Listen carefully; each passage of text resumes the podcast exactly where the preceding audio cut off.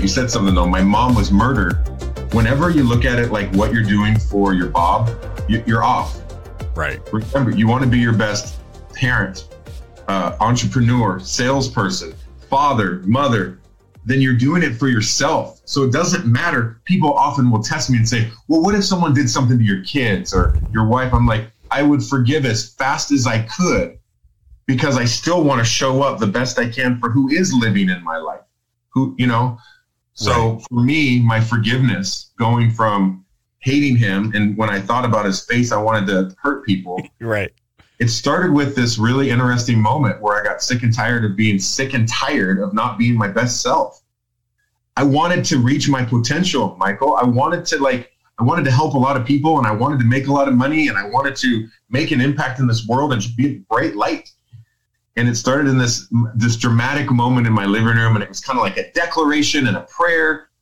And I got a lot of things wrong on this particular day. There's a couple things I would want to share for everyone if you want to go from where you are to a whole new possibility is that I voiced my choice and I said out loud, damn it, right now I choose to forgive Bob.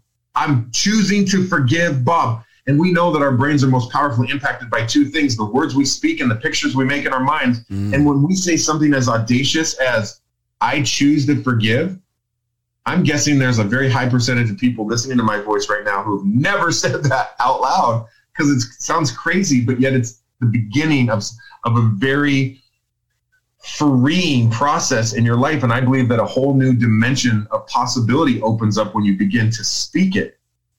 And so I did. And I asked for help. I asked for help from my dad. I asked for help from God. I asked for help from people in my life. And I made it a daily process.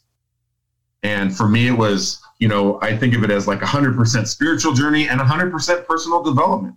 There was, for me, there's a huge faith element, but there was also actions. And if, if spiritual's not your thing, there's a lot you can still do for your forgiveness journey. I think it's great when you have both sides, but boy, there's a lot you can do. And it has to do with your words and what you visualize. And there's, there's all kinds of different processes. S- Many of them I include in my online forgiveness course called Freedom Through Forgiveness, but nothing happened immediately for me, Michael. I'll tell you that. Right. Was, was was- therapy a part of this? No, Mm. no therapy. Uh, but over time, because every day I, I, I call it now the Freedom 15. I just spend a few minutes every day going through this this process of transforming my mind. And like I said, it was it was declaration for me. It was prayer. It was words. It was these little exercises. And over time, I was able to completely forgive the man that brutally murdered my mother. And there's here's what you need to understand. I hope this is a, a visual that we, in the absence of bitterness, in the absence of unforgiveness, in the absence of resent- resentment, in the absence of thoughts of revenge, you now have room in your mind, your heart, your spirit for more love, more joy, more peace, more productivity, more creativity, more presence, more authenticity. Mm. Yeah. And so you better believe it translated to my real life world. All this, I, I that's when I got the, I was, that's when I got the opportunity to play professional basketball overseas. When I thought all my opportunities were dried up, I came home from that, and I was able to be recognized as one of the top salespeople in one of the biggest pharmaceutical companies in the world for several years. I, you know, and there's lots of accolade, accolades, accolades that I'm so thankful to have accomplished, and I know none of them, none of them would have been possible for me Yeah. if I would have still been carrying around what I carried around for so long, which was the anger and the frustration and the bitterness towards Bob. It's so funny. Like Bob did something to me, and I chose to burn down my own house for several years. And it's like, why would we ever do that? It just Yeah. doesn't make any sense. Right. So, can I ask you, can we have Bob's by osmosis? And and here's what I mean by that. So at the at the top of the interview, I I said, hey, I I actually polled some people, and I said, hey, I'm going to be interviewing a guy whose stepdad. Uh, now, okay, call it sensationalism and I know I can only say it to you because of where you've arrived at in life. I said, I'm about to interview a guy whose stepdad ba- brutally bashed his mom's brains in. How would you navigate that? And I said, well, we would, we would brutally bash his brains in, period. Like, and they started to feel the anger and Yeah. the, oh no, I wouldn't, I would not. th- This is kind of where I'm going with the question. I would not be able to forgive them. Can we have Bob's by osmosis?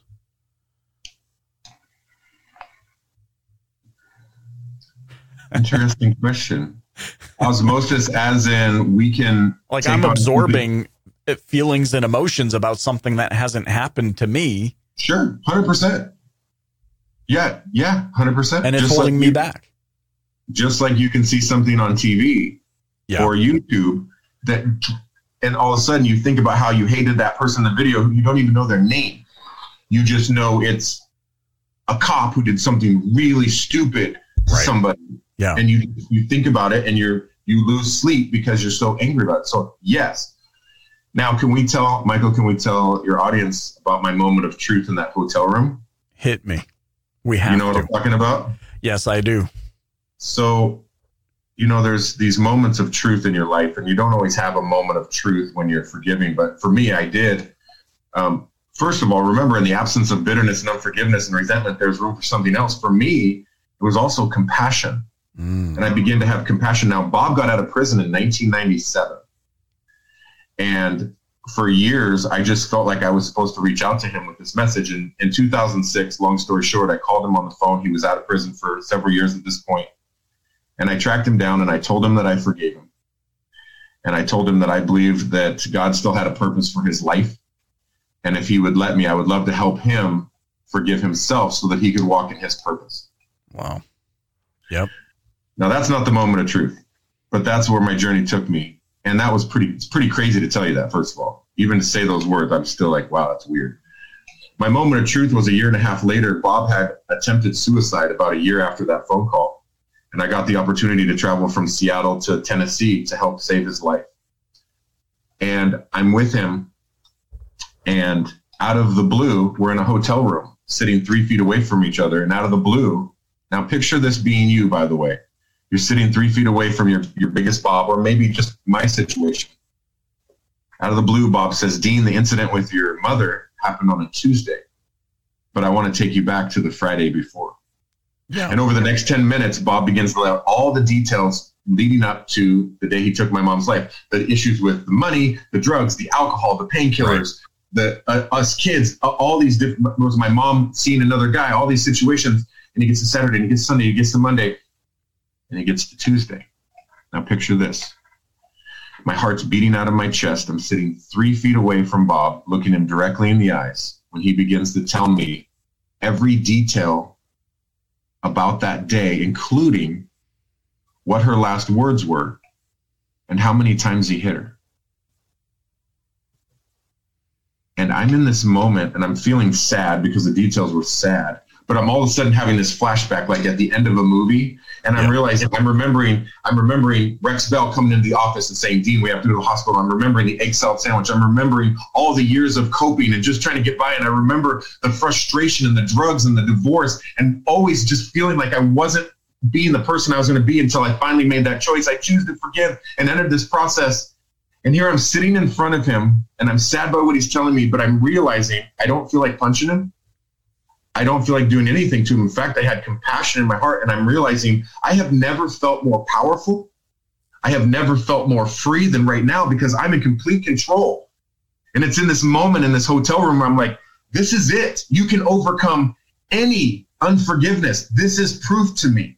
And it's been my passion. That was in 2009. It's been my passion since that time to help everyone else be able to experience this freedom that's found in forgiveness because that it was a just turning point where I was like, my life changed.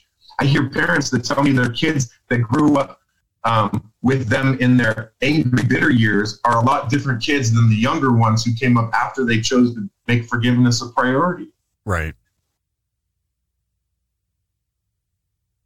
Forgiveness for me has changed everything. And now I've been able to witness thousands of other people have the same thought that you're the people you pulled had, which was, I could never do that. And somehow along the way, you think, well, Dean, he's got some great strength. Wow, he's incredible. Dude, no, bro, not even close. The only thing I did that made me stick out was that I made forgiveness a priority. And yes, I there was a blueprint that I've been able to perfect over time that helped, but it was like I just stuck to it. Forgiveness is uncomfortable. So you start it for like a day, you're like, screw that. I'm going to focus on all the other things about positive mental attitude, but I'm just going to let this poison sit in my soul. Yeah. Making forgiveness a priority changed everything